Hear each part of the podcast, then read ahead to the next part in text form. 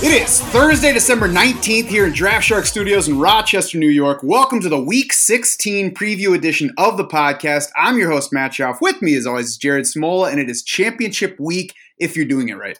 Yeah, congrats if you're still listening. I guess if you're listening, you're probably still alive. If not, you just you know love hearing us talk football, Yeah, and if you're listening and you don't have any teams alive, thank you very much. It's very sweet of you. or you're just a DFS guy, which is, is fine too. There you go. That works. Or girl. You can be a DFS girl too. And this is the only week all season where we will have an entire 16 game slate. So even though there are fewer people playing, we got more games to talk through.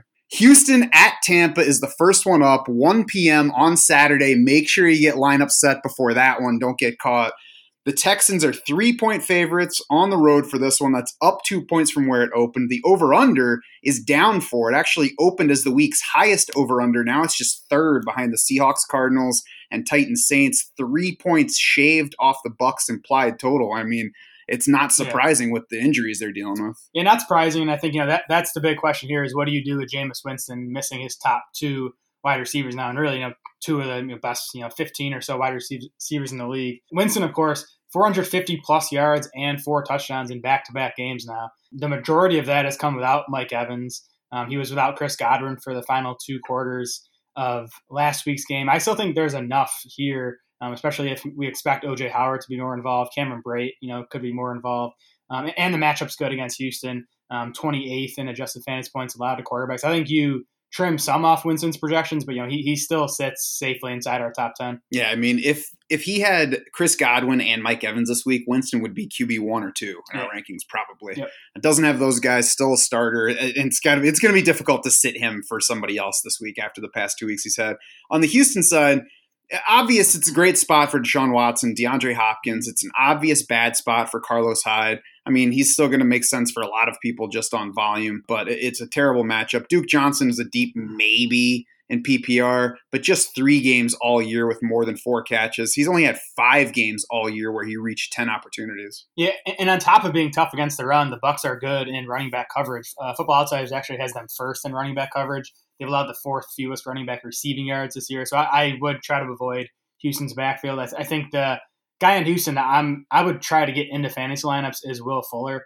I mean, we know he's boom bust. He could he could go out and catch three balls for 40 yards, but you know, a lot of wide receivers could do that. And I think Fuller once you get outside the top, you know, 10 or so wide receivers this week has as much upside as anyone in this matchup. Yeah, I think Fuller is actually even a, a safer play than he seems like. He's only had four near full games since that week five outlier against the Falcons because of hamstring injuries. Those four games, though, he's caught five passes or more in three of them. Um, that includes five last week in his in his return from the latest hamstring injury against the Titans. Seven targets in that game. You know, if they can't run the ball in this one, I, I think that only pushes things further toward the pass. So I agree, it's a good spot for Will Fuller. I think it's also a spot worth considering Kenny Stills, depending on how far down you're looking. The Bucs have started rookie Sean Murphy Bunting for four games now in the slot. Three of the opponents have had a lesser slot receiver outscore a stud outside guy in that game. Danny Amendola last week outscored Kenny Golladay. Week 13, it was Dede Westbrook over DJ Chark. Week 12, it was Russell Gage over Julio Jones. I'm not saying Kenny Stills is going to outscore the other Houston wide receivers in this game, and his issue is a low target count, but there's the chance they pass more in this game. There's the chance they try to exploit his matchup. Kenny Stills is a wide receiver four, maybe fringe wide receiver 3 Mhm. but there's definitely upside if he does get the opportunities. Yeah, and the Texans do move their receivers all around, but Stills is leading the top three with a 41% um, snap rate in the slot. Big play guy. The Bucs have allowed the second most completions of 40 plus yards this season. I mean, he, he's boom bust. Had just Mhm. three targets last week. Played about two thirds of the Texans' offensive snaps with Will Fuller back. Um, definitely someone to consider in DFS. I think you know for, season long, he, he's just a flyer. hmm On the Tampa side, we already talked about Jameis Winston still a starter. OJ Howard has got to be a better option than usual, and with with Chris Godwin now joining Mike Evans on the sideline. Right. Howard, Howard already over the last three weeks is top nine among tight ends in targets, catches, and receiving yards. He's played 78 plus percent of the snaps in all three of those games. So he's already been decent. And now Evans and Godwin combined for 17.7 targets per game. I think Howard is a good bet to pick up at least a few of those.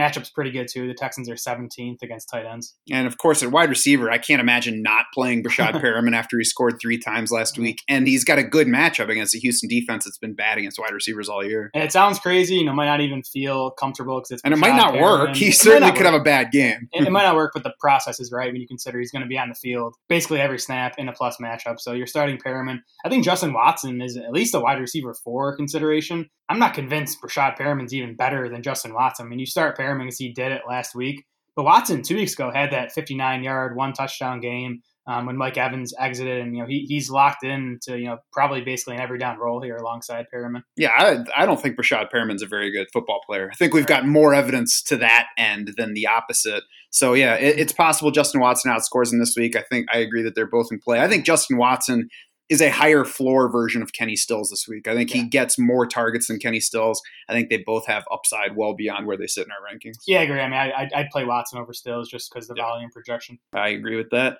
I would play Will Fuller over both of them. Oh, for sure. Yep. Also on the Tampa Bay side, there's more receiving upside for the running backs, you know, like with OJ Howard because it there has to be, but it's still a muddled situation. Ronald Jones is the first one in. He played 34 snaps last week to lead the backfield. That was only 45% though.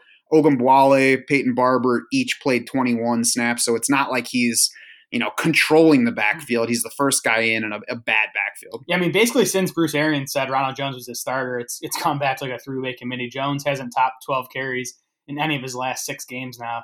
Texans have struggled against the run lately, allowing 4.7 yards per carry to running backs over the last five games. So some rushing upside. And Bruce Arians did also say that he expects his running backs to be more involved in the passing game this week with all the wide receiver injuries. So, so some upside to Jones, but I mean, as we've seen all year, he's not someone you can definitely count on. Right. If you're looking down in that range, there are options. I mean, but even though Ronald Jones played 13 more snaps than Peyton Barber last week, he had one more carry and one more target. And as we've seen, if he makes one wrong move in pass protection, he could be out of the picture. Yep. Buffalo at New England at 4:30 on Saturday. The Patriots are six and a half point favorites, and honestly, uh, that strikes me as a little bit disrespectful. I'd bet the Bills side of that. I don't bet against the Patriots at home. Um, I wouldn't be surprised if the Bills cover. I wouldn't be surprised if the Bills won outright, but it, it's a stay away game for me uh, betting wise. Yeah, I, I think it's also a stay away game, mostly Mhm. fantasy wise this week. The Bills have the lowest implied point total for the week. I, I think that's fine. I think it's going to be a low scoring game. They're a half point behind the Lions at Denver. That might be a little excessive. But again, I don't expect a whole lot. I'm sitting John Brown. I'm sitting Cole Beasley. I'm sitting Josh Allen if I can help it. I would play uh, Justin Watson and Kenny Stills over both Bills wide receivers I just mentioned. Um, I, I think I'd play both Bills over uh, Kenny Stills. John Brown obviously gets has the tough matchup against Stephon Gilmore. He did catch five balls for 69 yards in the first meeting against the New England, got 11 targets. So you know Josh Allen didn't shy away from throwing to John Brown in Gilmore's coverage. Um, and Brown last week, you know, seven catches, 99 yards in a pretty tough matchup against the Steelers. So de- you know, definitely downgrade him. He's in like low end wide receiver three territory in our rankings. Same goes for Cole Beasley. I mean, I, I'd start Brown, I think, slightly ahead of Beasley. Beasley. Beasley did have the nice game against the Bills earlier this season, seven catches, 75 yards. But, you know, the Pats have been almost as tough on slot receivers as outside guys. They've allowed the sixth fewest fantasy points to slot guys. Yeah, number one in coverage, according to Football Outsiders, versus every wide receiver spot. Mhm. Actually, number one versus every wide receiver spot, number six versus tight ends, number 18 versus running backs. So if there's an area for Buffalo to try to get them, that's it. I think Devin Singletary is a decent RB2. I Yeah. won't call him a good play this week, but but decent. We had a big Joe Mixon game last week. In the first meeting, we had 109 rushing yards from Frank Gore. We also had four catches for 68 yards for TJ Yeldon in that game. Right. The, the, I mean, Patriots definitely still weaker against the run than the pass. They, they have been better against the run lately, um, giving up 3.9 yards per carry to running backs over the last five weeks. But like you said, Mixon just had the nice game against them. And really, Singletary, it's, you're starting him based on volume. I mean, he's, he's basically in a feature role at this point. He's played 70 plus percent of the snaps in five straight games, averaging 17.6 carries and 3.6 targets over that span. You know, there, there's not many running backs with better volume than that right now. Mm-hmm. On the Patriots side, you sit Tom Brady. He's completed 51.5% of his passes over the past five games. He was even worse than that at Buffalo earlier this season, 46%. 150 yards, no touchdowns, one pick. The team scored just 16 points in that game. So, I mean, he's an easy set at this point. Yeah, Brady finished quarterback 29 in the first game against the Bills. He's been a top 12 quarterback in just one of his last eight games, and that was the Texans game, whereas, you know, basically all garbage time late. Julian Edelman is in a tough spot. He had just 30 yards on four catches in the first meeting. He did do well against the Bills in both meetings last year, though 9 for 104, 6 for 70, and a touchdown. Dealing with shoulder and knee issues this time around coming off just two catches for nine yards against the Bengals last week. Also, his lowest playing time since week three, which you, you got to figure is related to the injury stuff. Right. I think that knee, especially, is a concern. Um, it's, it's supposedly patella tendonitis. There was a video of Edelman kind of hobbling around at practice on Wednesday. So, I, you know, he's not at 100%. Bad matchup. Bills have allowed the fifth fewest fantasy points to slot guys you know, I think Edelman not someone you have to sit, but I think he's also not a must start this week. Yeah, he's down probably low wide receiver two range, maybe even bottom and into high wide receiver three range. Yeah. PPR, I would have a hard time not playing him. He's seen eight straight games of 10 plus targets before that Bengals game last week. Non PPR though, I could see a number of guys that I'd take a shot on. Yeah, I, I, would note that you know, like you said, his snap rate was down to 61, 62 percent last week. He did run a route on ninety one percent of Brady's dropback. So you know, when the Patriots were throwing, Edelman was still on the field. Yeah, and it was also a game that they controlled, so it was easier to give him time off when they uh, wanted to. I do think Edelman's injury makes Mohamed Sanu a bit more interesting. It's probably just a DFS play, but he did run her out on 100% of Brady's dropbacks last week and saw a team high eight targets. I think that ankle injury is sort of behind him at this point. He's closer to 100%. I wouldn't be surprised if, if Sanu leads the team in, in receiving on Saturday. I would play all of the fringe wide receivers we talked about before this over him, though. Um, yeah, I think I'd lean Stills over Sanu, but it's close for me. Mm. Sony Michel, 18 carries last week, 17 carries against the Bills in week four, 18 carries in the lone meeting with the Bills last year. So he should be getting the ball, and that's really the best we can say for him. Yep, that's the best we can say. Um, you know, with Brady struggling, with Edelman injured, and, and in this matchup, you know, Buffalo just 19th in Football Outsiders run defense rankings, third against the pass. So it should be a run heavy game with, you know, Michel a pretty big part of it. James White looks like a solid start as well. A strong PPR bet, I would say. Eight catches against the Bills in week four, 10 and two catches in their two meetings last year. In the game where he only caught two balls, though, Rex Burkhead had four catches on five targets in that one. And Patriots running backs rushed 39 times total in that game. So uh, we should see plenty of running back opportunities in this game. right. Anyone. Yeah, exactly. Um, White carried eight times in both those games against the Bills last year. Actually scored a rushing touchdown in both of them. So, you know, the, the run heavy game plan also benefits James White. You know, we see the Patriots give him eight to 10 carries a game. The Rams at San Francisco close out Saturday, the 8-15 game. Niners are six and a half point home favorites. Over under is 45. Obvious on the Rams side, Todd Gurley, Robert Woods. Not a great matchup for anybody, but those guys are starting. Yeah, I, I don't expect the Rams passing game to get much done in this spot, but Robert Woods especially, um, nine plus targets in five straight games. Now you can't sit that. Um, I think Cooper Kupp is the tougher call. Um, did get backed up back up to his usual playing time last week. Um, has scored in three straight games now, but he hasn't topped 65 yards in any of his last six games. He's sort of just be, been relying on the touchdowns. I don't think he's a good touchdown bet here. Um, the Niners have allowed the third fewest fantasy points to slot receivers. Since the week nine bye, he is wide receiver 33 in PPR. He's wide receiver 39 in non PPR. He's tied for 39th among wide receivers in targets over that span, behind guys like Marvin Jones, Sterling Shepard, and Dede Westbrook. Kupp has seen 24 fewer targets than Robert Woods in that span. Robert Woods, of course, missed a game in that span. He, Kupp has seen just a 15% share of Jared Goff's pass attempts since the bye.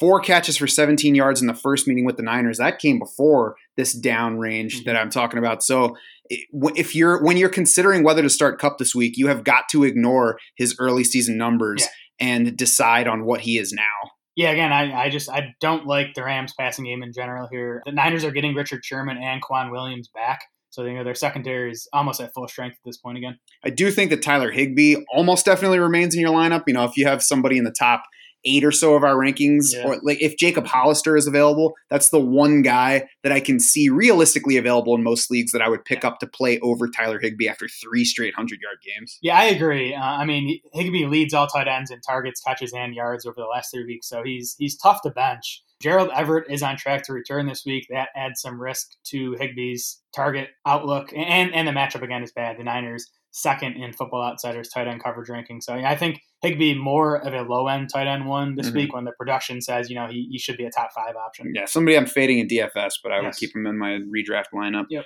As far as passing goes, the 49ers haven't been a negative matchup lately for quarterbacks since the week nine visit to Arizona, really. Seven game stretch there. Just one quarterback in that span has fallen short of 19.9 fantasy points against them, and that's Aaron Rodgers. Matt Ryan finished QB 13 last week at San Francisco. Drew Brees annihilated them at his place the week before. The Niners have allowed the fourth most QB points over the past five games. A lot of those, of course, from Drew Brees. That said, Jared Goff has been good versus every defense rated 11th or worse in pass defense DVOA this year. He has been awful against every defense that rates better than that. The Niners still sit second in pass defense DVOA. They are still third in overall weighted defense DVOA, according to Football Outsiders. And that is a measure that favors recent games. So even in the games where they've been allowing more points, they're still among the league's best defenses. If you need Jared Goff, Hmm. I think he can be an option, but there are many better options this week. Yeah, I would definitely try not to use Jared Goff this week. The Niners first in adjusted sack rate. PFF has them third in their pass rush grades. We know Goff str- struggles under pressure. Um, he had 78 scoreless passing yards on 24 pass attempts in the first meeting against the Niners. That was a bad game. And he was awful for most of the Dallas game Yep. before picking up some numbers late. Garbage time, yeah. On the 49ers side, I think George Kittle's the only obvious play here. The the Rams D is not a great matchup for anybody at this point. Eighth in overall defensive DVOA, 11th against the pass, sixth against the run. The 49ers have won eight games this year by at least the projected margin from this this week's game. Jimmy Garoppolo has averaged just 27.8 pass attempts in those games, and the median is 26. So that tosses out the outlier of 45 attempts in the Week 11 win over Arizona. So he's not a great bet for volume. I think that's worse news for his receivers really than it is for him. Who I don't, I don't think anybody's excited about Garoppolo this week anyway. No, yeah, I mean Garoppolo's just been all over the board, fantasy production wise, and in this tougher matchup, I'd lean against using him. Deebo Samuel, I didn't realize this. He had finished as a top 27 PPR wide receiver in five straight games prior to last week, so he he had been getting it done. I would expect Jalen Ramsey to spend most of Saturday's game on Emmanuel Sanders. So I, th- I think Deebo Samuel is is worth considering as a wide receiver three or flex play. Especially if Troy Hill, who has been their starter on the other side for most of the second half of the season, at least, if not um, before the, the second half of the season, he fractured a thumb against Dallas. He had surgery this week. Not clear yet whether he's going to play. Obviously, the short window to return Saturday makes it more difficult. No practice uh, the first two days of the week, though. So we'll see. If Troy Hill's out, I think Deebo becomes intriguing as opposed to just an option. Yeah, agreed. Uh, running backs, Raheem Mostert got 14 of the 22 halfback carries for the Niners against the Falcons. He got two of the five targets. He also led the group in routes run, 16 to 11 for Tevin Coleman, six for Matt Breida. Football Outsiders has the Rams top 11 in coverage versus every position except running back, where they rank 24th. So I think there's maybe some receiving upside here. And, and we just saw the Rams get smoked by the Cowboys running backs. Um, San Francisco or LA now allowing 4.9 yards per carry to running backs over the last five weeks, and it, it's still a three-way committee in San Francisco. But you, you got Mostert getting you know about half the work, if not a bit more. Um, 59% of the running back carries over the last two weeks. So you know, there's always a chance they go away from him, but I think Mostert wor- worth using as a running back too. Yeah, and we had we did at least have Kyle Shanahan say last week that Mostert has earned more of the Mhm. work. So if it goes against that this week, it, it's you know because of something that they didn't tell us. We have to go with what we know at this point. Yep. New Orleans at Tennessee to start Sunday's slate. Saints are three point road favorites here. 50 and a half point over under, and that's down a point from where it opens. So both of these teams are implied for at least 23 and a half. Should be a decent amount of offense. You can't even think about uh, sitting Drew Brees after the past two weeks he's had. You can if you if you have you know another guy we have ranked ahead of him. You know, I think there's like six guys we have ranked ahead of Brees. That this will only be Brees's second outdoor game of the season. The only other one was the Bucs, and he did well in that game, 228 yards, three touchdowns. But it was also the Bucs. Over the previous two seasons, Brees averaged just 236 yards and 1.3 passing touchdowns in 11 outdoor games. So that's a slight concern. Um, but like you said, he's been so good. I mean, he had one incompletion on a Monday night against the Colts. And, and this matchup is good. Tennessee, 22nd in Football Outsiders pass defense rankings. Cornerback Malcolm Butler on IR. Dory Jackson iffy with a foot injury. So I think Brees will be fine. I, I don't expect you know the type of ceiling games he's been giving us at home lately. Yeah, I think it's fair to say that he won't give you 45 fantasy points this week, but uh, it's it's another good spot for him. I mean, they're playing in Tennessee, so it's not like it's going to be frigid. We'll see about the weather Yep. that day, but I, I'm not going to uh, worry too much about him being outside rather than having a, a, a ceiling over him. Michael Thomas is obvious. Alvin Kamara is extremely frustrating. I I don't know if I forgot or failed to even realize that he still has not scored a touchdown Yeah. outside of the Week Three game at Seattle. Yeah, nine game scoreless drought. That the Saints have averaged twenty six point six points per game in, in those nine games, and Kamara can't score. I mean, it's it's mostly bad luck more than anything else. So he, the touchdowns can start coming any week at this point. Um, you're keeping Kamara in your lineup. He's, he's still getting nice usage. Um, the Titans have been especially bad against running backs in the passing game. Um, Football Outsiders has them 23rd in running back coverage. They've allowed the third most running back catches this season. So I could see Kamara having a big game in the passing game. And Carlos Hyde went over 100 yards against them last week. 19 plus opportunities for Kamara in each of his past five games. He's a, at least an easy PPR start, and he's a guess I have to keep using Yeah. him in non PPR. I think Yeah, I mean, you, you'd have to be loaded to not use Kamara in non PPR even. loaded at running back or loaded like drunk. Both. Jared Cook. It's disappointing that he didn't do more against the Colts, but he caught all four of his targets for 54 yards. Tennessee is the eighth friendliest scoring matchup by adjusted fantasy points allowed, so it's a solid spot for him. Yeah, only two tight ends have scored more fantasy points than Cook over the past six weeks now, and it's a good matchup. So I think you're you're starting him. I would I would use Cook over uh, Tyler Higbee this week. That would be a tough call for me, but I I would probably have to go the same way. Yep. Anything else from that side before we go to Tennessee? Nope. Yeah, I, you can't sit Ryan Tannehill No. unless you have a top guy here. So it, it looks like a scary matchup based on what New Orleans limited Indy to on Monday night. But before that game, the previous five quarterbacks to face the Saints had all tossed two plus touchdown passes. The previous four all top 250 yards, scored at least 22 fantasy points. That included Kyle Allen. In New Orleans. That granted, that game didn't have Marshon Lattimore, but still. In six Saints road games so far this year, only Gardner Minshew has fallen short of 20 fantasy points among all the quarterbacks that have faced them. That included Jared Goff. That included Mitchell Trubisky. That included Matt Ryan and Jameis Winston going over 20 fantasy points, even though they combined for six interceptions in those games. Right, four straight quarterbacks had finished top twelve against the Saints prior to Brissett on Monday night. Tannehill has finished top twelve in seven of his eight starts. So I mean, you, you just you, you start him. To, to me, like Brees versus Tannehill is, is a tough decision if you're making that decision. Yeah, it's a coin flip, honestly, Yep. which is crazy. Yep.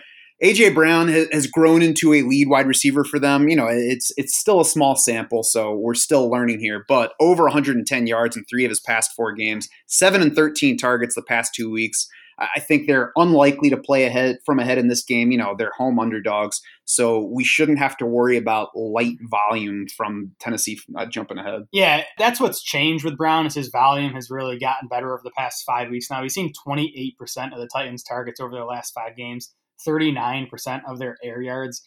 Both those marks are top six among all wide receivers. So you know that was the concern with Brown, but it's not a concern anymore. You know he's he's a locked in starter. Marshon Lattimore, as the matchup, does add some downside risk. Emmanuel Sanders had a big game at New Orleans. He did nearly all of his damage away from Lattimore, though, who was not shadowing him all over the field. DJ Moore had a big game in New Orleans, as we mentioned. That was with Lattimore out. So Yeah. uh, there's definitely downside risk here, but it's such a concentrated passing game that you Yeah. got to figure AJ Brown gets plenty as long as they do a fair amount of passing. Yeah, and how well Brown is playing right now, like it, it Mhm. I, I think he can win that matchup. Mhm. Um, the Saints have actually allowed the seventh most yards per game to opposing number one wide receivers too. So you know Lattimore isn't isn't shutting down these guys. and Lattimore started the season playing poorly before turning it on. So there, there's also that um, negative aptitude to him.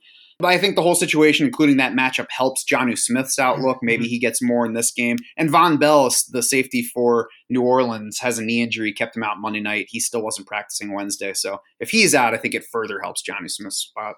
Yeah, there's, there's upside to Smith. I mean, he's he's a big time athlete. We saw that on that like you know 60 yard run he had last week, and he's seen nine targets over the last two games. But he also only saw two targets in the two games before that. So I think the floor is still low. But Mhm. I, I agree, we could see some more action pushed his way in this matchup. Yeah, he's outside our top 12. I think he belongs there, but there's upside if you're looking in that range. Yep. I wonder whether the Titans give Corey Davis or AJ Brown more time in the slot this week, which has been a weakness for New Orleans Mhm. through most of the season. And it could be an e- even more of a focal point because they just signed Janoris Jenkins over the weekend. if he's ready to play in this game, which I don't know why he wouldn't be, it would be his debut for New Orleans. It would make them tougher on the edges at corner.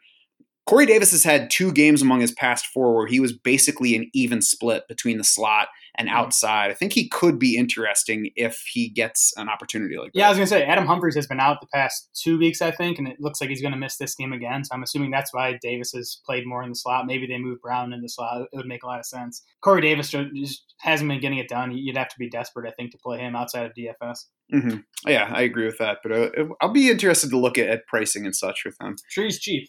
Anything else from that game? Um, Derrick Henry, just note that he practiced on Wednesday, which seems like good news after he didn't practice at all last week. You know, still played in that game, still got 21 carries, I, think it was. So, you know, he, he hasn't really been limited in games, but the hamstring has been an issue, I think. Um, but, you know, based on the fact that he practiced Wednesday, seems like he's healthier this week than he was last. Pittsburgh at the Jets. Steelers are three point favorites. It's an over under 37. I, I am trying Yeah. very hard to play absolutely nothing from this game. I, I agree. Um, know, we'll have to see about Juju Smith Schuster. If he's back, I think the matchup makes him a wide receiver three consideration. Um, if not, I think James Washington. I mean, he he's been good enough where he's in the mix. Um, you know, the Jets 28th in adjusted fantasy points allowed to wide receivers. We know Pittsburgh wants to run as much as possible with Devlin Hodges under center, but in this matchup, um, you know, the Jets so much tougher against the run. We, we could see a bit more pass volume. I'd have to be really hard up to start anybody. It would be like a I don't have a better option than this guy rather than reaching for him. I I mean, I- I'm with you there, but like we're talking about guys like Mohamed Sanu and Kenny Stills. Like I- I'd play Mhm. James Washington and even Diontae Johnson over those guys. Hmm, I would play um, Kenny Stills over Diontae Johnson. I guess I'd play James Washington over Kenny Stills. It'd be close That's though. That's fair. Anything else from the Jets side? Not, not not much from the Jets side. I mean, I think you're starting Le'Veon Bell based on volume. Ugh. The receivers, Robbie Anderson, I mean, he's averaging eight targets per game over his last three, so I think he's in the mix. And and Crowder's same deal. I mean, low end wide receiver threes. Yeah, I, to me, they're even wide receiver four range with Yeah. the matchup and, and what we can count on from the Jets. Yep. Yeah, just I, I want to get away from this game as soon as possible. No, I I, I agree. You, you don't want much of this game, if any. All right, Cincinnati at Miami. Then it, it's uh, it, it's bad when a Bengals Dolphins game is much more fun. Bengals are one point favorites here. It opened with Miami as a one point favorite. Honestly, I'm not really sure why it, has moved this way. It's not like the Bengals have been good lately. No, Miami's been better than Cincinnati all, all season and lately. So yeah, I'm not sure why the Bengals are favored. It was baffling. I think there's some low key shootout potential Yeah. to this game. A decent over under at 46 and a half. I wouldn't be surprised to see him go over. On the Cincinnati side, Joe Mixon Tyler Boyd are obvious at this point. Yeah. Andy Dalton really hasn't done much since his return, so it's tough to really like him. But Miami is the second best QB scoring matchup by our adjusted fantasy points allowed. Yeah, and as we talked about, I mean, not many quarterbacks have really failed against Miami. They've allowed multiple passing scores in 12 of 14 games. So if you're looking for a decent floor, I think Dalton can give you that this week. Yeah, the numbers have been really down in the past couple of games since he returned to the starting lineup. But uh, despite matchup uh, matchup with the Jets mixed in there, but he also faced what the Ravens and the Patriots the past two. Yeah, exactly. I was looking back over his full slate. He's faced a tough slate of Yeah. pass defenses this year. Yeah, yeah, yes. John Ross, I actually had somebody ask me about using John Ross this week. He's one of those guys where there's upside, Mhm. but if you're going to use him, it has to be totally your decision because his playing time actually decreased last week from his first game back off of IR. So, you know, if he gets six targets in this game, could he do something to help you? Sure. But could he make it out of this game with two or three targets? Absolutely. Yeah, definitely. Yeah, he, he's in the Kenny Stills range for me. John Ross's his snaps his snap rate did decrease last week, but his route rate increased from forty percent to fifty six percent. So yeah, maybe that gets another bump. Matchup's obviously good. Um, Dolphins have allowed the second most PPR points on deep passes. That's according to Hayden Winks of Rotoworld. So um, it, it is a matchup where you could see Brown make a big play, but you know, like Kenny Stills, you, you can't bet on more than a, a handful of targets. And I would play Kenny Stills pretty easily over John Ross because Yeah. we know that his playing time is going to be solid and his offense is way better. Yeah, that's fair. I think Ross might be a slightly better target bet, but yeah, I mean, Ah, to me, how can you call John mix. Ross a better target because he's not playing behind Stills? DeAndre Hopkins and Will Fuller. Yeah, but he's been he's played two games since he returned Okay. from IR. Again, I mean, he was up to fifty six percent of the routes last week. That's Yeah, it's because they were almost that's almost more. where Kenny Stills was. You know, Kenny Stills was at sixty two percent. So Uh, I don't I don't think you can call. I they're mean, the same guy. They're can same John guy. Ross beat Kenny Stills in targets? Sure, but I don't think you can call him a better bet for targets going into the game unless you feel like lying. Tyler Eifert's a streaming level option. He had four for 49 and three for 44 the past two weeks. But Miami is actually a neutral matchup for tight ends. They've gone four straight games without allowing a touchdown to the position, and that included a game against Philly in that range. The eighth fewest PPR points allowed to the position over the past five weeks, and that span has included Eric Rowe moving from corner to safety and becoming their primary tight end guy. Yeah, I think Eifert a really low level streaming option. He, Right. he's, he's he's still sharing time with uh, CJ Uzomah. I'd play Jonnu Smith well ahead of Tyler Eifert. Yes, I agree with that. And I would play at least Kyle Rudolph uh, among the Vikings guys ahead of him as Uh, well. yeah, yeah, Probably, I'm, I think I'd probably even play Kaden Smith, assuming there's no Evan Engram. Yeah. Uh, Engram on IR now. That's right. Um, Rhett Ellison has a chance to play still. I think you know that Mhm. kind of knocked Kaden Smith out of consideration. But yeah, if Ellison's out, I like Kaden Smith over Eifert. On the Dolphin side, DeVante Parker is obvious, and really Ryan Fitzpatrick should be closer to obvious than we've probably given him credit for. The Bengals matchup. Well, Actually, why don't you give us Ryan Fitzpatrick's numbers because I, I stole them from you on Twitter this week. Well, I mean, he, he's quarterback five since taking over as starter again in week seven. He, he's been fairly consistent, top eight quarterback in five of those nine games. And the matchup's good. I mean, the, the Bengals haven't given up huge, huge numbers to quarterbacks, but that's in large part because they face the second fewest pass attempts. Teams just run against them. Miami can't run against anyone, so I think Fitzpatrick's volume will be fine here. Um, you know, he, he keeps moving up our rankings every day. He's inside the top ten now for the week. Yeah, that's what I was going to say. Is this Bengals matchup is positive? It's muted, I think, a bit by how much opponents have run on them. They've allowed the ninth most fantasy points to quarterbacks. They've allowed the second most QB fantasy points per pass attempt, Mhm. though. You know, granted that includes five rushing touchdowns, but that's an aspect that Fitzpatrick can do as well if he if he's not throwing the ball a ton in this game. I think there. I think he comes with a nice floor, and I think he has a nice ceiling here. It's a good matchup for Patrick Laird as well, even though, like you said, they don't run the ball very well. Yeah, good matchup. Um, you know, the Bengals 27th in Football Outsiders run D. They're 30th in adjusted fantasy points allowed to running backs. The concern for Laird is it was, you know, close to a 50-50 split last week with Myles Gaskin. They actually played the same exact number of snaps. Um, Gaskin actually ran another route or two more than Patrick Laird did. Laird still got 12 carries and five targets. I mean, if he can get that this week, I think, you know, he'll, he'll be at least a solid running back three for you. But you know, Gaskin mixed in for nine carries and three targets too. So you're not going to get the you know 75 to 85 percent usage that we got from Laird those past couple weeks. But again, if you can get 15 or so opportunities out of him, I think he'll be fine in this matchup. Yeah, just it's basically like choosing between Ronald Jones and Peyton Barber with a matchup boost here. yeah, I mean, I, I think Ronald Jones and Laird are in the same territory this week. hmm Mike Gesicki, I think, is a solid start, fairly solid start. Five plus targets in seven straight games, six plus targets in six of those. Had the the clunker two weeks ago, but it still was a five target game there. Right. I mean, only four tight ends have seen more targets than him over the past seven weeks now. So the Bengals, sort of like with quarterbacks, um, you know, they're actually sixth in adjusted fantasy points allowed to tight ends, but that's you know because they haven't faced many tight end targets. Football Outsiders has them 21st in tight end coverage. And even though we like the Dolphins' offense here, I think the Beng- the Bengals' defense can still be a flyer with upside in both sacks and turnovers. Even during his good stretch, Ryan Fitzpatrick has thrown eight interceptions in nine games since reclaiming the starting job. Yeah, I mean, if the Bengals defense can be an option, I think Miami's kind on the other side too. Yeah, I would play the Bengals over the Dolphins though if you're choosing. Yeah, yeah, me too. I mean, there's more talent on the Bengals defense still at this point. Mhm, yeah. Carolina at Indianapolis. The Colts are six and a half point home favorites here, which tells you all you need to know about the Panthers. The Panthers, though, are implied for more points than the Giants at Washington this week and the Jaguars at Atlanta. I'm not sure that I would choose them to score more points, and primarily because it is the first pro start for Will Grier, who apparently has been unable to beat out Kyle Allen to this Yeah. point.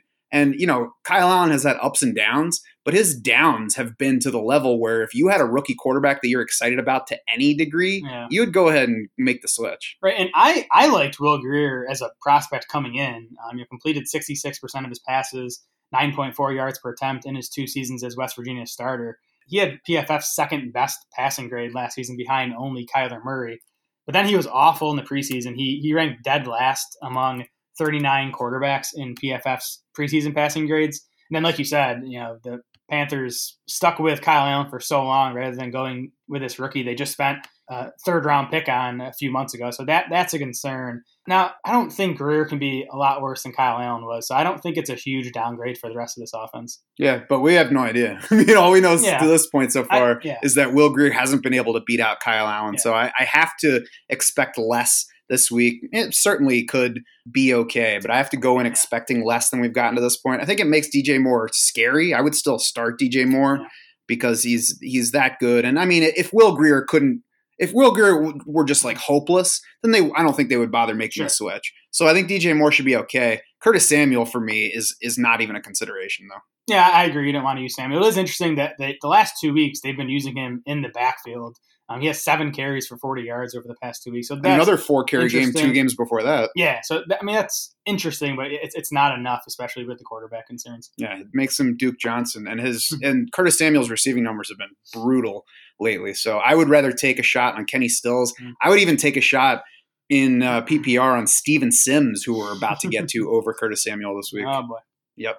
Uh, Greg Olsen also outside the top twelve in a matchup that should be a top eight spot for him. Yeah, I mean, my concerns with Olsen are one, the quarterback play, but two, I think there's at least some chance that Ian Thomas stays involved. Like, you know, Olsen's on his last legs. The Panthers have nothing left to play for. Thomas is this young guy who might be the future. So I wouldn't be surprised if Olsen's playing time is, is scaled back a bit, which obviously adds risk. Yeah, it certainly makes sense. On the Colts side, I think T.Y. Hilton's an upside shot to take in Mhm. wide receiver three range. He's going to be somebody, though, to watch your reports on heading through the weekend. Yeah, I mean, Frank Reich said earlier this week that Hilton is going to play more going forward. Um, he played 52% of the snaps um, in New Orleans on Monday night, ran her out on 63% of Brissett's dropbacks, on nine targets. So the, the usage was okay. And if he's going to be on the field more at home, we always like him better at home indoors. Um, there- there's upside there, is obviously risk too, because the guy really hasn't done much in the past couple months now with the calf injury. Right. You'll find him in wide receiver three range for us. If you get to the point where you're deciding between him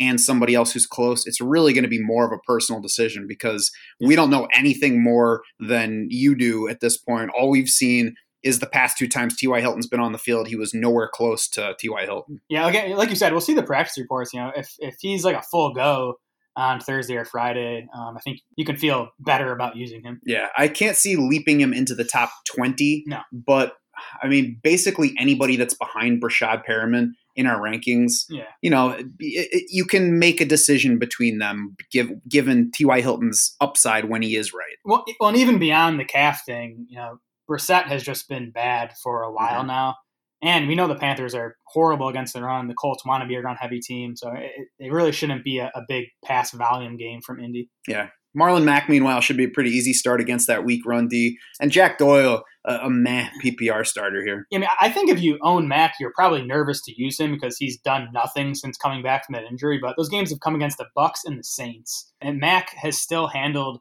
71% of the Colts running back carries over that span. So he, you know, he's still the lead guy. Home favorites here in the best matchup. Um, I, I would, you know, be trying to get Mack into your season long lineups. And with not only not only has Joe, Jacoby Brissett been struggling, but he's got a knee injury. So I mean, there's viable reason to not give him more work than Yeah. you need to in this game. So yeah, I, I like Marlon Mack's upside. Jack Doyle, I mentioned the, the Carolina matchup has not delivered tight end fantasy points, but Football Outsiders ratings say it's not a tough coverage matchup. Right. Jack Doyle's fine. He also has just one game of more than three catches among his past seven, though. Yeah, he- he's been really disappointing the last two weeks here. You know, back-to-back games of two catches. Um, he's still seen 11 targets over that span. You know, he's his playing time and, and routes run, all that stuff is still fine. So he, he's still an option. Just tougher to trust after what we've seen the past two weeks. I, think especially from Brissett. I think I might even take a shot on Jonnu Smith over Mm. uh, Jack Doyle. It, I think in, especially if it's outside of PPR, I guess. I was going to say in PPR, I'd go Doyle. I just think you know he, he's still a pretty good bet for you know three, four, or five catches. Um, in non PPR, I could see going Smith though because he you know he, he he can break that big play. And I, I think in PPR, I might even take a shot because Jack Doyle would seem like he should be a lock for four plus, but he just hasn't been. I mean, he's only top, like I said, he's only Yeah. top three once in his past seven games. Yep. Giants at Washington. Washington is a two and a half point home favorite here. Daniel Daniel Jones put in a full practice Wednesday, so certainly looks like he should be back for this game. Yep, should be back. Um, you know, has has just been a volatile producer all season. Um, this matchup sort of neutral. Redskins 18th in Football Outsiders past either 20th in fantasy points allowed to quarterbacks. One concern with Jones, you know, just beyond the fact that he's been sort of volatile all season, is if their rushing ability is going to be limited at all coming off that ankle injury. Yeah, I like that he is a full practice participant and not limited to begin the week. Yep. He really hasn't been doing that much production wise on the ground lately. So overall, I'm certainly not excited. I'm not chasing after Daniel Jones this week. Washington's a decent defense at this point. Yep. I don't think his return really changes a whole lot for the offense otherwise beyond what Eli Manning's given the last two weeks. Yeah, I mean Manning was fine. Um, I, I still think it probably helps Darius Slayton. It just seems like I, I know Slayton had the one big game with Eli, but I, it just seems like he has the strong rapport with Daniel Jones. Saquon Barkley's an obvious start at this point. Darius Slayton is my first Giants wide receiver still in as well. I think he's a solid wide receiver too in this spot.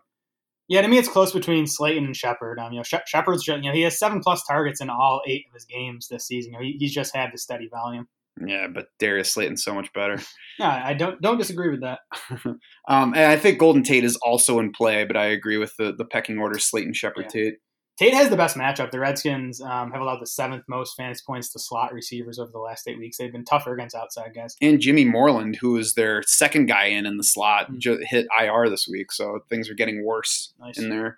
And you know, even though we're saying all of the wide receivers look good here, uh, it's just tough to get Daniel Jones any higher than his current 18th in our QB rankings. I think. Yeah, I mean, I, I just don't fully trust him uh, Mhm. at this point of the season, but you know, he, he has upside well into the top ten. Yeah, he's either going to finish first or Yeah. 20th. Exactly. Yeah, use him in DFS. On the Washington side, Adrian Peterson is averaging 18 and a half carries in the six games that he has played with Bill Callahan as the head coach and Derrius Guice either not involved or leaving the game early. Peterson has averaged 4.7 yards per carry in those six games, and he enters this one having scored touchdowns in three straight. He even got three targets last week, um, and, and the Redskins home favorites. Like that, that's crazy to say, but you know, it's, it's it's honestly a good spot for Adrian Peterson. I think um, you know at least in non PPR, he, he's he's a running back too this week. To be fair, with Dwayne Haskins aiming the ball, uh, it's anybody's guess who it's really targeting. Haskins has been better over the last few weeks now. He was Um, better against the Eagles Yeah. because everybody is at this point. Sixty-four percent completion rate over his last two games. There you go. One versus the Eagles. Steven Sims, the guy you've Yeah. all been waiting for us to get to. I think he's the other sneaky candidate here.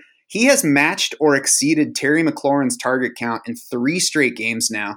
Three, four, and five catches. So nothing special here, and I don't certainly don't want to overplay him. But now he gets a matchup with Giants rookie cornerback Corey Ballentine in the slot. Ballentine is the worst graded corner, according to Pro Football Focus, of any of the corners starting on this slate, and that's three cornerbacks per team. He is allowing the second most yards per route covered of any cornerback on the slate and allowing an 85% catch rate. Steven Sims is what we wanted Trey Quinn to be this summer. yeah.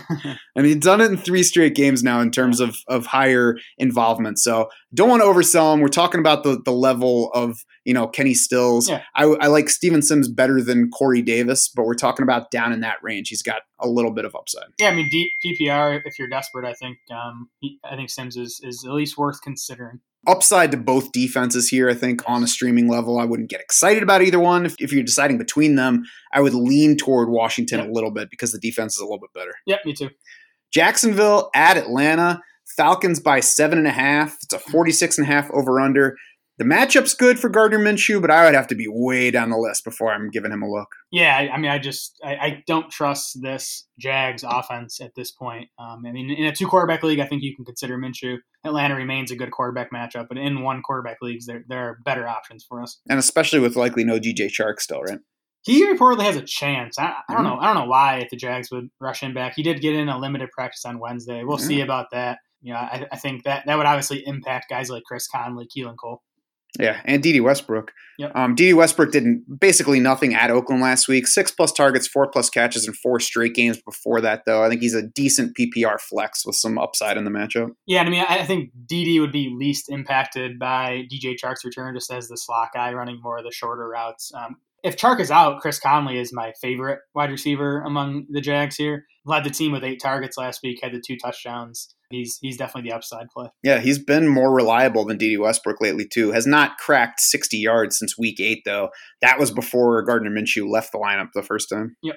On the Falcons side, Matt Ryan's coming off three straight top 13 fantasy weeks. Yeah, he, he's turned it back around. The loss of Calvin Ridley still hurts, but if you're going to feed Julio Jones 20 targets, that's cool. um, Austin Hooper seems like he's close to 100% at this point. And the Jags have allowed the 10th most fantasy points over the past five weeks. That's just despite facing the third fewest pass attempts over that span. They're giving up 9.3 yards per attempt over the last five games. So Matt Ryan at home. Don't have to worry about weather. I, I think he's a, he's a pretty solid lower end quarterback one this week. And Matt Ryan, if you're listening, please do feed Yes. 20 targets to Julio Jones because I have a beer bet with somebody Julio versus DeAndre uh, Hopkins, and I'm losing that one right now. I really need to catch him Hopkins is catch going up. to sink you on Saturday. Oh yeah, I mean I'm probably done because Julio Jones missed a game. But uh, Matt, if you can help, and even if you're not listening, maybe my cousin uh, Matt Schaub is listening. Uh, Julio Jones, Austin Hooper, obvious starts. I think Devonta Freeman joins obvious territory because of this matchup. Oh yeah, for sure. I mean, you know, Jacksonville and Carolina are the two run defenses to attack right now. Freeman what was it two weeks ago had that nice game. He came through for us against Carolina. Now he gets Jacksonville. Usage has been great since coming back from that injury. Fifteen point three carries, four targets per game over the last three. And then I think Russell Gage is the other one that you have to mention. There's a decent PPR floor, Mhm. just not much ceiling unless they fall behind, and I certainly wouldn't bet on that happening. Yeah, I mean, got six targets last week. I think that's probably a fair projection for this week. Um, the Jags, though, have allowed the fourth fewest fantasy points to slot receivers. That's kind of the one spot they've been pretty tough lately. Yeah. Who would you play between Russell Gage and Kenny Stills? I'd take a shot on Stills upside. I think you can make an argument for Gage in uh, PPR leagues. I do think he's a better target bet, but Stills has the much higher ceiling. I would play Stills across the board over Russell Gage. What, what about Steven Sims versus Russell Gage? I gotta look into Sims a little more. I think Russell Gage and Steven Sims are basically the same guy this week. Yeah, I mean, I, I obviously like Atlanta's offense better. You gotta think Gage is a better touchdown bet. I'd probably lean to Gage there. Baltimore at Cleveland. The Ravens are 10 point favorites as they should be here. 48 point over under, mostly because of Baltimore. Obvious Lamar Jackson, Mark Ingram, Mark Andrews, Ravens defense. Really, I'm not too interested in anything else on the Baltimore side. No, I mean, I think Hollywood Brown the only other consideration, but he's topped four targets in just one of his last seven games now. So you're, you're basically just hoping for a big play out of him, and, and not a not a shot I'd want to take in, in this matchup. Right. On the Cleveland side, Nick Chubb is obvious. Jarvis Landry is a near must start. Eight catches Yeah. for 167 in the first meeting. Since then, though, Marlon Humphrey has moved into the slot. Baltimore has toughened up against slot receivers in that time. Yeah, bad matchup for Landry. I think he's still in starter range because of the volume. I mean, Mhm. even last week he disappointed, but he still got eight targets. He has seven plus targets in eight straight games now. Odell Beckham, wide receiver three. Uh, yeah, I would I would try not to use Beckham if, if you can help it. Kareem Hunt should be a solid bet for receiving upside here. A better version of Duke Johnson, I would say. Season high eight catches in last week's loss at Arizona. Baltimore is still weak at linebacker. Hunt just keeps getting it done somehow. He's finished top 27 in PPR points in all six of his games. He's been top 17 in five of his six games. Um, you know, despite getting you know, you know what 12 to 15 opportunities per game. So it's it's a little scary, but I think if you're using Hunt as like a running back three or flex in PPR, I think I think you're fine. I think he's finished top 27 every week because we don't have enough running True, backs to fill out 27 otherwise. Yep. Oakland at the Chargers. The Chargers are seven and a half point favorites here for some reason. That's up two from where it opened. So apparently the reason is Hmm. because bettors like them. 45 and a half over under is down a little bit. The Raiders implied total is down from 20.75 at open to 19. Yeah, I think on the Raiders side, it's it's Darren Waller and then DeAndre Washington. Now Josh Jacobs out of this game. Um, when he missed Week 14, Washington played 63% of the Raiders snaps, 14 carries, seven targets. The matchup's good here too. The Chargers 27th in adjusted fantasy points allowed to running back. So I think Washington is a, is a really solid RB two, especially in PPR leagues. Yeah, he certainly might not work out, but I would feel good about starting DeAndre Washington this week. The Yeah. Chargers are a, a bad run defense. They're also middle of the league in running back coverage, so it's a nice spot for him. Derek Carr, one touchdown or fewer in five of his past six games. Now he gets a negative QB defense. Yep, no thanks there. Um, Hunter Renfrow is expected back for Oakland. Um, you know, helps Carr a little, but not enough to make him a quarterback one option. And as we've talked about, um, Darren Waller's volume has been down in games Renfrow has played over the past couple months here. So you know, maybe you, you dock Waller a bit, but um, you know, you need another top five option to consider sitting him. Come on, we got so few things to actually like on the Oakland side. You don't need to knock down one of the shiny things.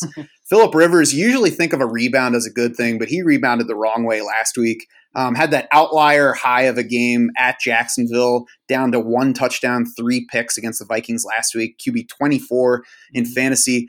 Rivers was QB 19 back in week 10 when he visited Oakland, 207 yards, two touchdowns, three picks in that one. So it's a positive matchup. He's okay if you're looking outside the top 12, but I would try not to use Philip Rivers this yeah, week. I keep thinking he's too high in our rankings. I think he's at 13 right now. Um, that's just because of this matchup. The Raiders 29th in adjusted fantasy points allowed to quarterbacks. Football Outsiders has them 31st in pass defense. But I, I don't trust Rivers. Just just watching him play looks like he's about washed. It's also though because you have to like Keenan Allen, Mike Williams, and Hunter Henry because it's a great spot for them, and it's it's impossible yeah. to like all those guys and say that Philip Rivers is QB twenty. Yep, that's fair.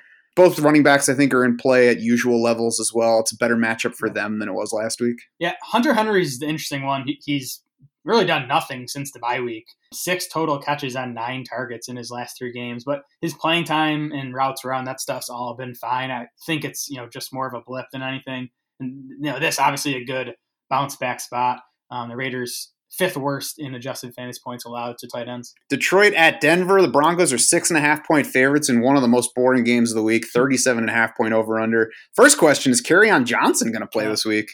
Uh, it sounds like there's a chance. I don't know why, and, and I I couldn't trust him not knowing what the volume will be like, you know, on the road against a pretty tough Denver run defense. Yeah, I can't see using any Detroit Lions running back in this game, especially if mm-hmm. Kerryon Johnson returns to muddy the picture. Kenny Golladay is a wide receiver three. I would not be shocked if Danny Amendola outscores him in PPR again. I wouldn't no. play Amendola ahead of him, but I wouldn't be shocked. It's a bad matchup all the way around. Right.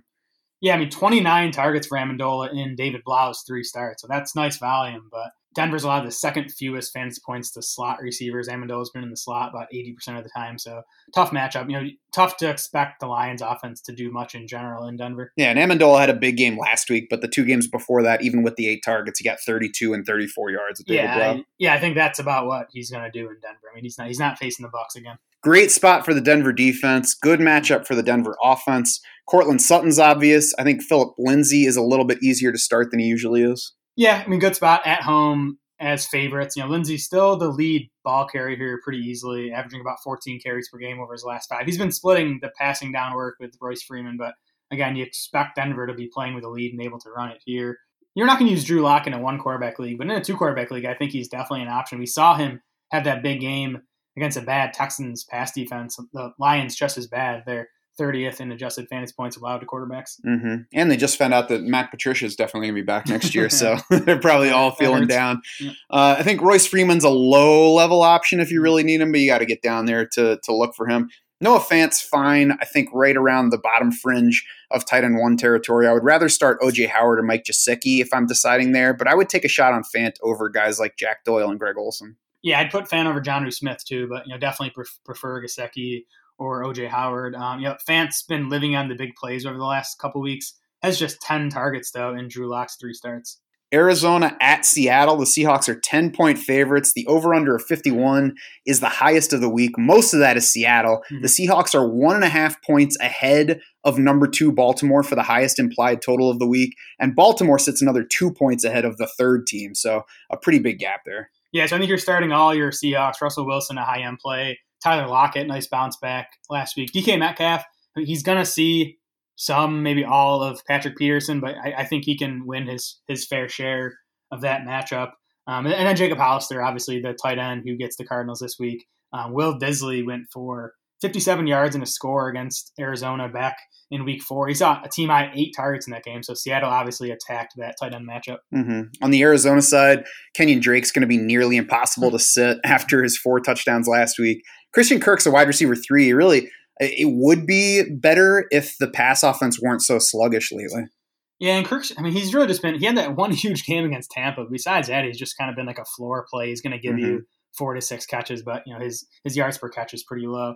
Um, I, I, like Kyler Murray as a, you know, lower end quarterback one in this spot. Um, the Seahawks pass defense doesn't scare me. Kyler's volume should be up here if this game goes according to script and the Cardinals are playing from behind. Murray's actually averaged 35 pass attempts per game in losses this season versus just 29 in wins. Yeah, he rebounded last week from his two worst PFF grades of the season, yep. but Seattle's only allowed 1.3 touchdown passes per game for the year. Past five games, they've allowed seven touchdowns versus nine picks. They're 13th in Football Outsiders overall weighted defense, so they're playing well lately. 12th for the season in pass defense DVOA. I mean, Kyler Murray can do it. I think he's at the same about the same level as Philip Rivers, and it's really a coin flip between them. I'd play Kyler over Rivers pretty easily, if nothing else than for the rushing ability. Um, I, I, do prefer Matt Ryan over Kyler Murray. Yeah, I would play Matt Ryan over both of those guys. I I, I think Murray and Philip Rivers is a total coin flip because Rivers' matchup is way better, and Mhm. Murray does have the rushing, and you know we'll see what happens between those. Yep. Dallas at Philly, Cowboys by two and a half, and obviously the question here is Yeah. what is up with Dak Prescott's shoulder? And I mean, tough to say at this point. Um, yeah, it's a throwing shoulder injury. It happened midway through the first quarter of um, last week's game against the Rams, and, and Dak never left that game. He also only threw it like 20 times the rest of the way in, in a pretty easy win. And he, he did miss some throws that you think he'd normally make. So I think it probably was a factor. Jason Garrett didn't sound super optimistic when he was talking about it on Wednesday. So um, we'll, we'll just have to see. We already moved Dak down the rankings a bit, and it's possible he drops more based on what we hear. Yeah, we're going to have to watch it through the weekend. Of course, Jerry Jones is talking op- optimistically about it. Calvin Watkins, uh, Cowboys beat reporter on Wednesday, reported that Jason Garrett said it was hard for him to function, referring to Dak Prescott's shoulder issue. His he he only attempted seven passes in the second half of that Rams game, and I went back and watched them this morning. They were all at or behind the line of scrimmage. Mm. So I mean, he completed six, and the yardage was fine, but it's because they hit short passes, and Zeke took one of them for 24 yards. So I, we'll have to see. There was no throwing Wednesday. The report was that he was not expected to throw much, if at all, on Thursday. You know, we'll see what happens Friday in practice. I mean, it's too bad too because it's such a good matchup against Philly, and, and Dallas is on the road. We know they're not quite as good on the road as at home, but um, you know, I, I think you know guys like Amari Cooper and Michael Gallup were guys I, I was excited to start before we heard this news about Dak Prescott. Now they're obviously riskier with the shoulder issue. Yeah, I agree. So they're they're like in DJ Moore territory where you kind you probably have to start him, but you can't feel good about it. Dak Prescott's still in our top 12, but I would feel better about starting Ryan Fitzpatrick, for example. Um, yeah, we didn't. I, th- I think we moved him behind Fitzpatrick. Um, Mhm. but yeah, I think he's Dak is still ahead of guys like Matt Ryan, Kyler Murray. I think, um, you know, based on what we hear over the next couple days, he, he could definitely drop at least a few more spots. Yeah, so make sure you check if you're waiting to make a decision on Dak versus somebody else. On the Philly side, Carson Wentz is QB 13 over the past five weeks. Only four quarterbacks have thrown more touchdown passes than his 10 over that span. And the Cowboys are basically a neutral matchup, so Carson Wentz is an okay option this week. I, I don't know how he's done it. He has three straight top nine finishes now, despite you know having nothing at wide receiver. Um, he did struggle against Dallas in Week Seven, just 191 yards, one touchdown. He had Alshon Jeffery and Nelson Agholor for that game. I don't know. It, it seems like you know, kind of smoke and mirrors that he's doing this with the pass catching weapons he has. I'd start Matt Ryan and Kyler Murray over Carson Wentz this week. Uh, I wouldn't. I like Carson Wentz better than both of those guys. He's, I mean, he's got the best pair of tight ends Mhm. in the league. Uh, Greg Ward's been solid. Miles Sanders is, is excellent as a receiver, and I mean that throw that Carson Wentz found him in the back of the end zone with. Uh, Dallas is a non is a totally non scary Mhm. matchup. I, I think Carson Wentz is a solid QB one. I think his floor is better than um, Murray and the other guys that we talked about. Yeah, there. and and the, you know having those tight ends in this spot definitely helps because Dallas has struggled against tight ends all season. Um, Football Outsider says them 29th in tight end coverage, so do expect a big game from Ertz here, and I think Dallas Goedert is definitely in the tight end one mix. Yeah, you might even be better off not having Alshon Jeffery Maybe. this time because he'll he'll have JJ Arcega-Whiteside to just like sit out there and occupy Byron Jones, and they can work the middle of the field where Dallas is weaker. Could be. Miles Sanders has reached obvious territory as long as Jordan Howard remains out. Yep, agreed. Boston Scott's on the fringe RB three territory again if Jordan Howard's not playing. I mean, 16 carries and 13 targets over his last two games. I I always worry about those types of guys. You know, if Philly gets out to a lead, you know, Scott might not hit the field much. So, not a guy I'd want to use, but in PPR, if you're, you know, if you, if you lost Dalvin Cook, for instance, I think, you know, Scott could be someone you pick up off the waiver wire and use this week. He's a poor man's Kareem Hunt. He doesn't have the touchdown very upside. poor, yeah, yeah. Zach Ertz obvious. Dallas Goedert in his usual low starter territory. The matchup's positive for him. Yeah, and to me, Greg Ward sort of right there with Boston Scott is like a, you know, closer to a desperation play, I'd call him in PPR, but, you know, the volume has been there and, and the matchup's not scary. I would play Greg Ward over Boston Scott if I'm choosing for the flex. He's seen seven, nine, and nine targets in the three games that he has played with no Alshon Jeffery, no Nelson Agholor. Agholor is still not practicing Wednesday, so we'll see about him for this week. If he remains out, that should keep Ward in the slot, should keep him a primary target for him. Yeah, and Dallas has allowed the sixth most fantasy points to slot receivers over the last eight weeks. Mm-hmm. Kansas City at Chicago on Sunday night. Chiefs are six point favorites on the road. That's up one from where it opened. And the over under is down a point and a half to 43 and a half. You know, obvious on the Kansas City side, Patrick Mahomes, Travis Kelce, Tyreek Hill, and really nothing on the fringes excites me here. No, I mean, Sammy Watkins has sort of come back over the last two weeks with 12 targets and, and, and seven catches, you know, better than what he had been doing. But yeah, I think you're going to get, you know, a, a lower end production from the Chiefs passing game in this matchup. So I wouldn't want to use Sammy Watkins. And the backfield at this point has become a total avoid. If Damien Williams comes back, we'll see. I mean, I would bet on him, you know, reemerging as the lead guy, but we can't say that for sure. And, you know, between McCoy, Darwin Thompson, Spencer Ware, it's it's just an ugly three three man committee right now. Yeah, I would start Kenny Stills over Sammy Watkins, and I would start Adrian Peterson pretty comfortably over Oh, yeah. any Chiefs running back. Peterson easily over um, the Chiefs guys. Watkins and Stills, that's that, that's tough. Mm. Um, on the Bears side, their implied total is down to 19.25 from opening at 20. And honestly, I think that's still a little high. The team is averaging 18.3 points per game for the season. They're 26th in scoring. They are 30th in yards per play. And Kansas City comes into this one having held four straight opponents to 17 points or fewer. That included road games against the Patriots and Chargers. It included holding the Patriots and Broncos to less than 280 total yards apiece over the past two weeks. So it's a, a well performing defense against a weak offense. Yeah, and Kansas City's been tough against the pass all season, really. Um, they're sixth in Football Outsiders pass D right now. Mitchell Trubisky, four straight top 10 finishes now. Um, yeah, I didn't think he was going to do it last week. He wasn't for most He of that game have. and sort did it in garbage time. Not a guy I'd want to be using at this point in, in one quarterback leagues. Yeah, I agree. A DFS option if you want to, but I would try not to use Mitchell Trubisky this week. Uh, I would I would play Daniel Jones over Mitchell Trubisky. Yeah, me too. I think Allen Robinson is somebody you kind of have to start. I think Anthony Miller you basically have to start at this point, especially if Taylor Gabriel remains out. Anthony Miller's top seven in targets, catches, and yards over the last five weeks. He's eighth among wide receivers in PPR points over that span. And the easily the weakest part of the Chiefs' pass defense is in the slot. Miller's run 78% of his routes from the slot this season. Yep, 11th most fantasy points in the league to slot receivers. Taylor Gabriel has not played since week 12 of the concussion, was still not practicing Wednesday, so it doesn't look good for him. David Montgomery is, you know, like last week, you would look at the matchup and think, oh, they should go to David Montgomery a lot. And his usage, as he said previously, has been good since week eight, but no rushing touchdowns in his past six games. He has six total receptions, 10 targets over that span. So if they do fall behind, he becomes less a part of the game plan. Yeah. In their past two losses, which was last week and in week 11 against the Rams, David Montgomery played less than 50% of the snaps in each of those games. They enter this one as heavy underdogs. I would try not to use David Montgomery this week. Yep, I agree. Nothing exciting about him. Colts run D's been a bit better. You know, they're giving up 4.5 yards per carry over the last five weeks. I think they were over five yards a carry for much of the season. Montgomery has 15 plus opportunities in, in eight straight games. That's the best thing you can say about him. Like, you know, you're going to get touches, but at this point, it's tough to bank on him doing a whole lot with them. Yeah, bad touches, Mhm. um, which you've been warned about probably. Uh, anything else from that game? Tarik Cohen, I think, a lower level PPR option, especially if you think the Bears are, are going to fall behind. Um, he's averaging 6.5 targets and 5.5 catches per game over his last six. Right, I have, have to Yeah. even go look at his numbers because I would, didn't even think about yeah, it. he's, he's been a top 20 PPR running back in four of his last six games. Yeah, six plus catches in three of his past four. All right, Yeah. I can see it. Uh, in the Boston Scott realm, I would say.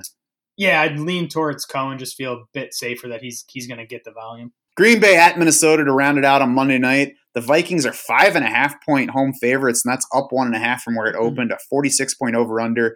On the Green Bay side, Davante Adams and Aaron Jones are starting.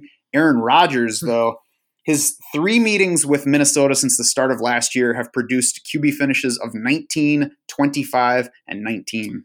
And he comes into this one with just one top 20 finish among his last five games. Now that that was a you know number one finish, so he has the upside. But I don't think you're going to get it in this matchup. Minnesota remains much tougher at home than on the road as a defense. Um, they've allowed just 243 passing yards per game, 1.3 passing touchdowns per game at home this season. He has one game in the past six where he threw more than one touchdown. That was that game you referred to against the Giants.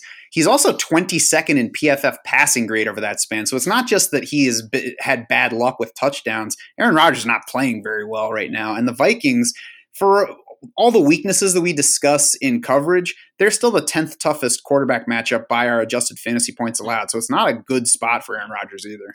Right. I mean, if you if you cover up his name, you're you're not starting the guy. And you know, it's still Aaron Rodgers. Maybe he you know comes up with the big performance here, but I it, not something I'd want to bet on. I mean, he, he's outside our top 12 quarterbacks this week. He's QB 14 in our rankings, and I would personally rank him lower than that. Yeah, I mean, I've looked at it. I just I don't feel great about the guys behind him. Mm. On the Vikings side, Green Bay is also still a negative scoring matchup for quarterbacks, slightly tougher by adjusted fantasy points allowed than the Vikings, even. Kirk Cousins had a bad game against Green Bay back in week two, lit him up in both meetings last year. I think the Green Bay defense has changed quite a bit from that, though.